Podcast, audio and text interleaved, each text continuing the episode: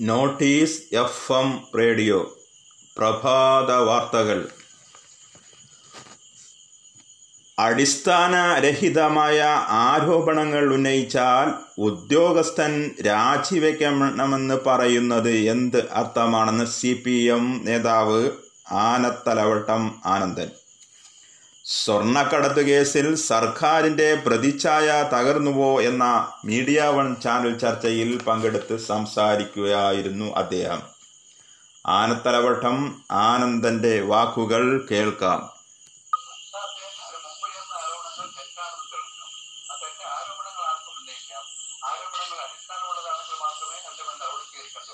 അടിസ്ഥാനരഹിതമായ ആരോപണങ്ങൾ ഉന്നയിക്കുന്നതിന്റെ പേരിൽ ഒരാൾ ഒരു ഉദ്യോഗസ്ഥൻ രാജിവെക്കണം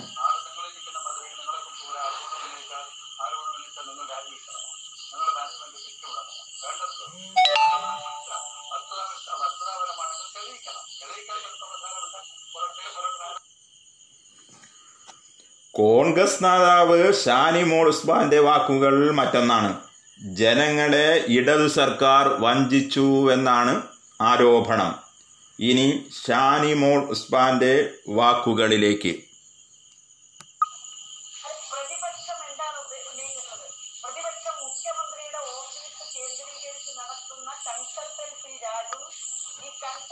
രാജിന്റെ പേരിൽ കേരളത്തിലെ പൊതുജനങ്ങളുടെ ഖജനാവ് കൊള്ളയടിക്കുന്ന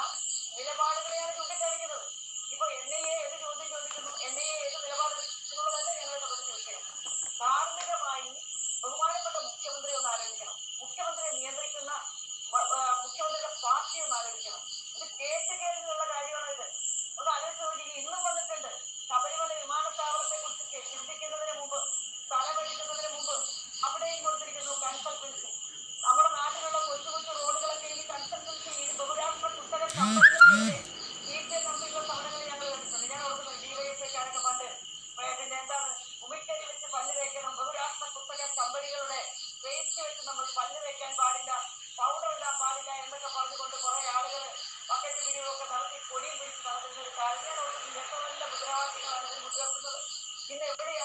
നമ്മൾ ഓരോ കാര്യങ്ങളിലും ഒരു മഹാമാരി വന്ന് ലോകം മുഴുവൻ കൊറോണയുടെ പേരിൽ ജാഗ്രതയോടുകൂടി നോക്കി നിൽക്കുമ്പോൾ അവിടെയും ഡേറ്റ സ്പ്രിംഗർ എന്ന് പറഞ്ഞ കമ്പനിക്ക് കൊടുത്തുകൊണ്ട് അവിടെയും കേരളത്തിൽ ജനതയെ വഞ്ചിച്ചൊരു ഗവൺമെന്റിലേക്ക് രാജ്യത്ത് കോവിഡ് ബാധിതർ പതിനഞ്ച് ലക്ഷത്തോടടുക്കുന്നു. കേരളത്തിൽ ആയിരത്തി ഒരുന്നൂറ്റി അറുപത്തേഴ് പേർക്ക് കോവിഡ് നയന്റീൻ സ്ഥിരീകരിച്ചു. രോഗം ഭേദമായവർ അറുപത്തിനാല് ദശാംശം രണ്ട് ശതമാനം.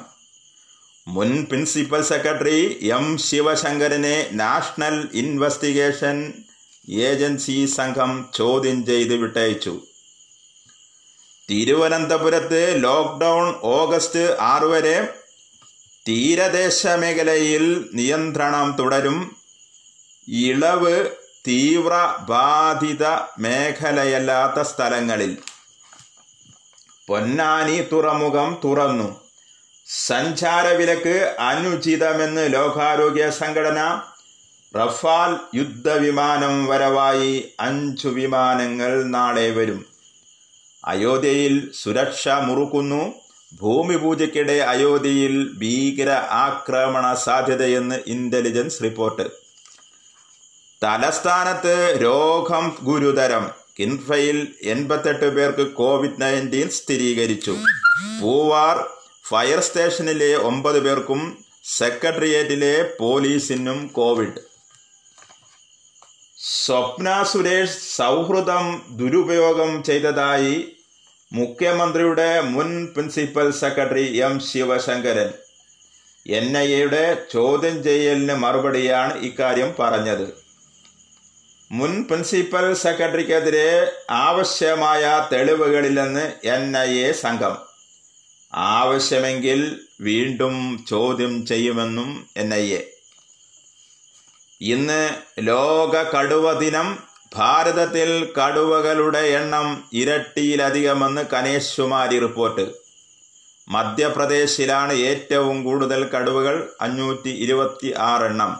കർണാടക അഞ്ഞൂറ്റി ഇരുപത്തിനാല് ഉത്തരാഖണ്ഡ് നാനൂറ്റി നാൽപ്പത്തിരണ്ട് മഹാരാഷ്ട്ര മുന്നൂറ്റി പതിനേഴ് തമിഴ്നാട് ഇരുപത്താറ് കേരളം നൂറ്റി തൊണ്ണൂറ് കേരളത്തിൽ കൂടുതൽ കടവ് കടുവകളുള്ളത് വയനാട് ജില്ലയിലാണ് എഴുപത്തി എട്ടെണ്ണം ഇന്ത്യയിൽ മൊത്തം രണ്ടായിരത്തി തൊള്ളായിരത്തി അറുപത്തേഴ് കടുവകളുണ്ട്.